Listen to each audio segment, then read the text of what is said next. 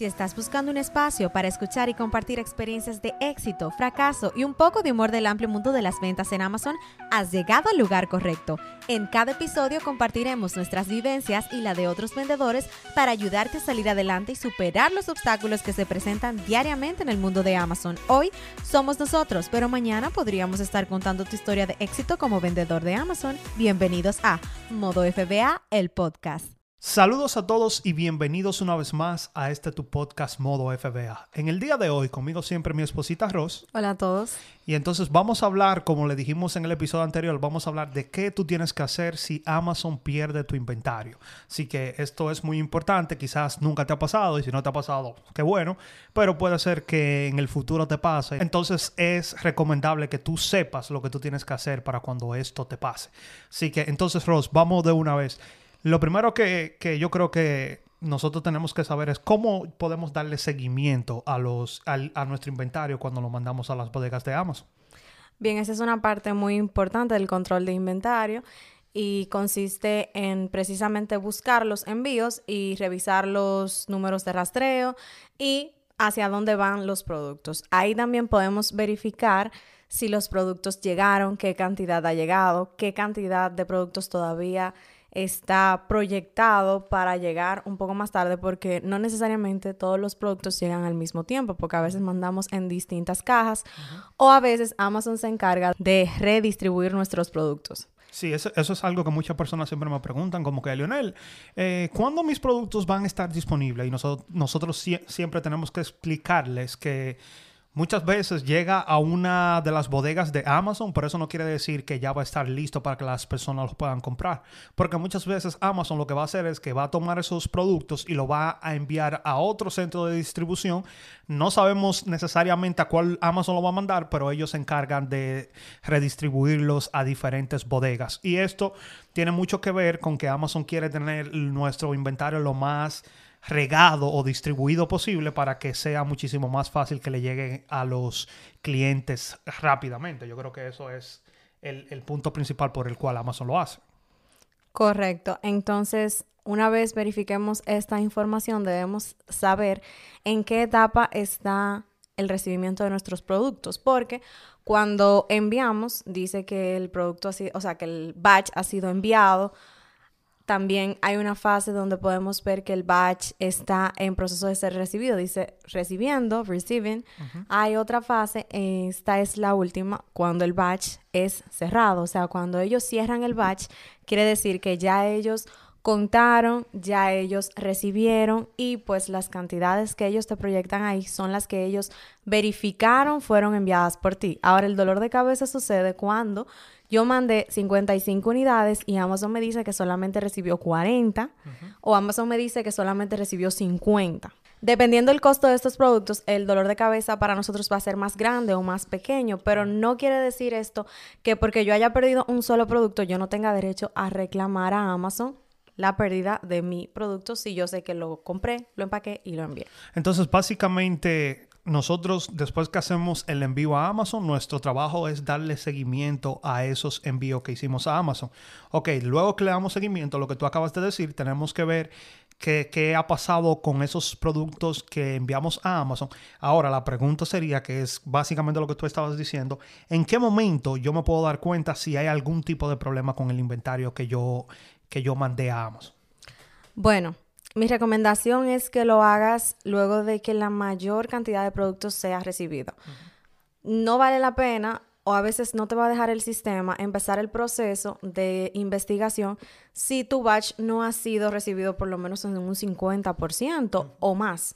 Porque a veces nosotros vemos, oh, recibieron 10 unidades eso no es razón para tú alarmarte, porque a lo mejor abrieron una sola caja de las que tú mandaste. Tú tienes también que tener pendiente esto. Algo que yo siempre hacía era que yo revisaba cuando decía 10 unidades y yo pensaba, oh, fue tal caja, porque nosotros mismos hacemos las cajas y tenemos más o menos una idea.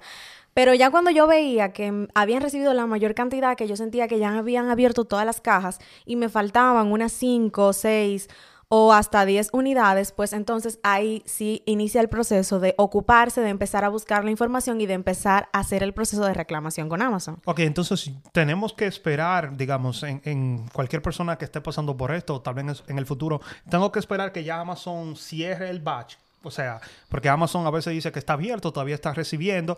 Tengo que esperar cuando Amazon dice el batch ah, está cerrado y tú mandaste 60 unidades, solamente recibimos 57. Tenemos que, esperar que esté cerrado o lo podemos hacer antes. Lo puedes hacer tan pronto te salga la opción, porque cuando tú busques el batch, que revises las unidades recibidas, va a haber un apartado donde salen las discrepancias, discrepancies. Entonces ahí vas a seleccionar las unidades que salen con discrepancias, o sea, las unidades que mandaste, mandaste 10 y recibieron 7. Una vez revises esa parte, le vas a dar a que investiguen, que inicien el proceso de investigación. Hay una opción que es para que eh, investiguen, para que busquen las unidades perdidas. Y ahí también tienes que enviar la información que Amazon te pide, que son los invoices ¿Cuáles, ¿Cuáles son esa información en específica para que las personas sepan qué es lo que ellos necesitan tener para, para darle a Amazon? ¿Cuáles son esas informaciones en específica que las personas deben de tener para tratar de reclamar esos productos y tratar de recuperar ya sea el inventario o el dinero? Ok. Esto lo pueden ver directamente en la página de Seller Central. Yo voy a decir lo que yo envío en mi experiencia y más o menos lo que pide Amazon. Amazon, en sentido general, te pide un invoice muy parecido al que se utiliza para desbloquearse porque ellos quieren ver que tenga la dirección del distribuidor, ellos quieren ver que tenga también eh, la cantidad de unidades que tú pediste, preferiblemente que tenga menos de tres meses o que sea una fecha también em, anterior al envío de los productos, porque si yo envío un invoice que tiene una fecha de después que yo envíe los productos, pues eso no tiene sentido. Se supone que yo lo pedí antes de enviarlo. Y pues algo que yo le agrego es que busco la información de envío de los couriers, dígase UPS, FedEx, el que sea que lo trajo a la casa, el que sea que hizo el delivery del producto. El que hizo el delivery desde la tienda hacia nosotros. Exactamente. Entonces, agrego invoice de la tienda, preferiblemente pongo también los correos electrónicos de cuando yo hice el pedido, cuando lo enviaron el invoice que llega en la caja con los productos, yo siento que a ese es al que Amazon más le presta atención porque tiene toda la información de los productos, viene con el, el UPC, viene con la cantidad que pediste, entre otros. Pongo la información de quién hizo la entrega del pedido a mi casa cuando llegó y pues aquí le agrego yo manualmente cuántas unidades pedí. Lo dice, pero yo le digo, oh, envié cinco y solamente recibieron tres. Y, o sea, ahí está la prueba de que envié cinco. Y también em, le resalto las unidades que se, que se perdieron. Y pues siento que de esa manera Amazon lo toma más en serio cuando le pongo toda esa información. Ahora bien, como ya les dije, lamentablemente yo siento que al invoice que ellos le prestan más atención es al que... físico. Sí, y al que más información les provee acerca del producto. O sea que a veces una factura que tengamos no necesariamente va a hacer el trabajo. Yo no con esto no le estoy diciendo a nadie que si tiene una factura no someta a la investigación. Siempre es bueno intentar. A veces yo he tenido que mandar la información una, dos y tres veces para lograr tener una respuesta positiva de Amazon, porque todo va a depender también de qué persona sea la que esté trabajando tu caso. A veces hay personas que no conocen todos los procesos, aunque están trabajando en Amazon, y pues ellos no te pueden ayudar porque a lo mejor eso no está claro en el protocolo que ellos tienen que seguir. Entonces, ok, vamos a dar un ejemplo en específico. Digamos, por ejemplo, yo compré 10 pares de tenis en Nike. Entonces me llegó a la casa, lo trajo FedEx, por ejemplo. Mandé esos 10 pares de tenis a Amazon y de esos 10 pares de tenis que mandé a Amazon, Amazon solamente dice que recibieron 5. En ese ejemplo en específico que te estoy dando, ¿qué exactamente es lo que yo tengo que hacer? Ok, lo primero es que si el batch ya está cerrado y no te sale la opción de iniciar la investigación, como dije anteriormente, puedes ir y crear un caso directamente con Amazon, van al apartado de ayuda, ahí ponen en qué necesitan ayuda y automáticamente les va a salir para escribir el lacing y el mensaje y también el archivo que quieran adjuntar. Entonces... Y en, el otro caso, en el caso de que sí aparezca, que todavía yo puedo, que hay una discrepancia. Ok, en el caso de que sí salga que tienes la discrepancia, o sea, que quieres hacer el proceso de investigación, que Amazon no ha cerrado la investigación, porque ellos siempre dicen, oh, nosotros cuando faltan unidades las buscamos. Aunque tú no nos pidas que las busquemos, nosotros las buscamos porque en nuestro sistema sale que tú mandaste tantas.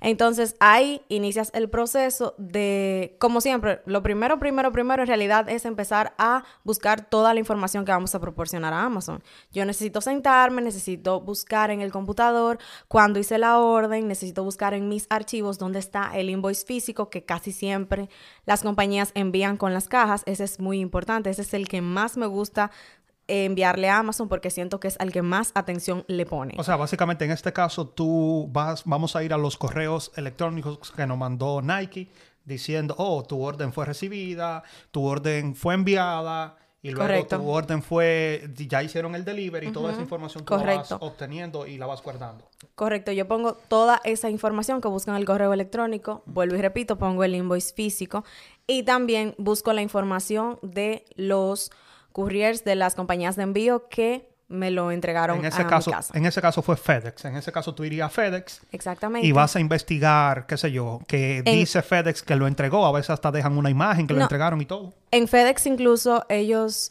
bueno, FedEx y UPS, creo que todas incluso tienen la opción de que ellos te dan un documento que es como una prueba de que fue entregado. A veces como tú lo dijiste, ellos toman hasta una fotografía que se puede ver desde la página web. Yo le puedo tomar una captura de eso, también lo adjunto. Yo pongo muchísima información porque para que me falte yo prefiero que me sobre. Aunque ellos solamente me pidan el invoice, yo prefiero bombardearlos de información y también resaltarle la información más importante, para, más importante para que ellos se den cuenta de que sí, yo tenía el producto, yo envié el producto, no es que yo esté tratando de engañar a Amazon, porque yo entiendo también que Amazon se cuida en este aspecto, porque yo puedo decirle a ellos que mandé 100 unidades en una caja y no haber comprado 100 unidades, ni siquiera tener 100 unidades. Perfecto. Entonces, para terminar ya, vamos a hablar del caso que nos pasó a nosotros en específico. ¿Qué exactamente nos pasó a nosotros y si pudimos, cuál fue el resultado? ¿Pudimos recuperar lo que, lo que se nos perdieron? Okay. Ok, correcto. Una parte muy importante que las personas deben saber es que la cantidad que Amazon te va a devolver no es la cantidad que tú pagaste por el producto. Ellos hacen como un ajuste entre lo que no sé si es entre lo que tú pagaste y lo que lo ibas a vender, porque a veces no es necesariamente tampoco el precio en el que tú lo listeaste. Pero sí, ellos te dan eh, más que lo que tú pagaste por el producto, porque a veces en el invoice ellos te dicen, no nos interesa ver cuánto tú pagaste por el producto, es igual que cuando te vas a desbloquear, lo puedes hasta quitar, porque ellos también tienen que tener en consideración que uno tiene una pérdida. Si a ti se te pierde una mercancía, tú trabajaste en esa mercancía, hay personas que tienen personas contratadas para que le hagan el proceso de preparar los productos y tú pagaste un envío para esos productos. Entonces, no es solamente lo que tú invertiste, lo que tú estás perdiendo. Tú estás perdiendo también tu tiempo, tú, estás perdiendo, perdiendo, también el dinero que quizás le pagaste a un empleado, lo que pagaste por el envío. Entonces, ellos te van a devolver una cantidad ajustada a eso. Lo que a nosotros nos pasó específicamente fue en la época que más se pierden envíos, que es en el Q4, ya fue en el tiempo como noviembre, diciembre, se perdieron una gran cantidad de tenis. Gracias a Dios teníamos los invoice, las facturas físicas que tienen todos los detalles de distribuidor donde se compró, la cantidad, el, UPC, el UPC, tiene todo. Entonces con esto logramos recuperar el dinero que habíamos perdido en ese batch. Ellos directamente lo agregaron a nuestro monto al que íbamos a cobrar, hicieron un ajuste ahí. Hay un apartado también donde pudimos verificar que sí, que se nos fue de vuelta la cantidad. Y como les dije, no necesariamente es la cantidad que tú pagaste por el producto. Es más bien un ajuste porque tú estás perdiendo más que el valor de la mercancía. Sí, entonces ese es un buen ejemplo de por qué también nosotros siempre decimos que hay que ser organizado. Tú tienes que esas facturas, Rose aquí, esas facturas que llegan con las cajas siempre ya las tienes guardadas porque no sabemos que cuándo la vamos a necesitar. Así que tú también tienes que ser organizado. Cuando tú compres en, en, línea o en la tienda, guarda esas facturas. También sí, tienes, tienes que tener siempre acceso a tu correo electrónico para que tú puedas buscar toda la información que las tiendas siempre te están mandando, pero por lo general tú tienes que ser bien organizado. Tienes que tener todo en orden, porque no solamente si Amazon se pierde, pero hay otros problemas que pueden pasar en Amazon que tú vas a necesitar esas informaciones, así que tienes que ser sí o sí organizado. Correcto. La organización aquí es uno de los aspectos más fundamentales a la hora de llevar nuestro inventario porque el inventario que vendemos cuando hacemos arbitraje no es inventario que nosotros produjimos nosotros mismos, mismos. Entonces tenemos que ser bien organizados porque pueden llegar otros tipos de problemas en los cuales necesitamos pues mostrarle a Amazon que nuestro producto quizás es auténtico, que nosotros compramos nuestro producto en una fuente confiable también. Y hay otros problemas que se puedan presentar en los que se nos requiera presentar nuestra factura. Otro punto importante es que nosotros estamos hablando de cómo debes pues presentar tu queja frente a Amazon cuando haces arbitraje. Ya si tú eres el dueño de tus propios productos, si tú haces marca privada, pues Amazon te pide otros requisitos. Son un poco parecidos, pero ellos necesitan saber más información del distribuidor, cuándo te lo enviaron, entre otros. Y todo esto lo puedes ver cuando estés haciendo el proceso de reclamación, el proceso de investigación. Por eso es importante que antes de que te cierren el batch, le des una miradita a las discrepancias y le des a que las investiguen y luego leas en la parte inferior, en la parte de abajo, te dice todo lo que necesita tener tú eh, todo lo que necesitas enviar para que ellos pues den inicio a la investigación y te puedan reembolsar el dinero. Así que básicamente esto es todo lo que tenemos para usted en el día de hoy. Sé que es muchísima información. Quizás tú dices, wow, toda esta información. Pero este es un episodio que tú tienes que guardarlo por ahí, tenerlo presente. Porque si en algún momento te pasa a ti, este es un episodio que tú puedes volver para saber lo que tú tienes que hacer. Así que una vez más, muchas gracias por escuchar el podcast, ver el video. En el siguiente episodio vamos a hablar de todo lo concerniente a las ventas al por mayor o wholesale. Así que si te interesa este modelo de negocio, muchas personas nos estaban preguntando cuándo vamos a hablar de las ventas al por mayor. Entonces, en el siguiente episodio vamos a hablar de todo lo que tiene que ver con las ventas al por mayor. Así que sin más, muchas gracias una vez más por ver el video, escuchar el podcast y nos vemos en una próxima. Chao. Chao.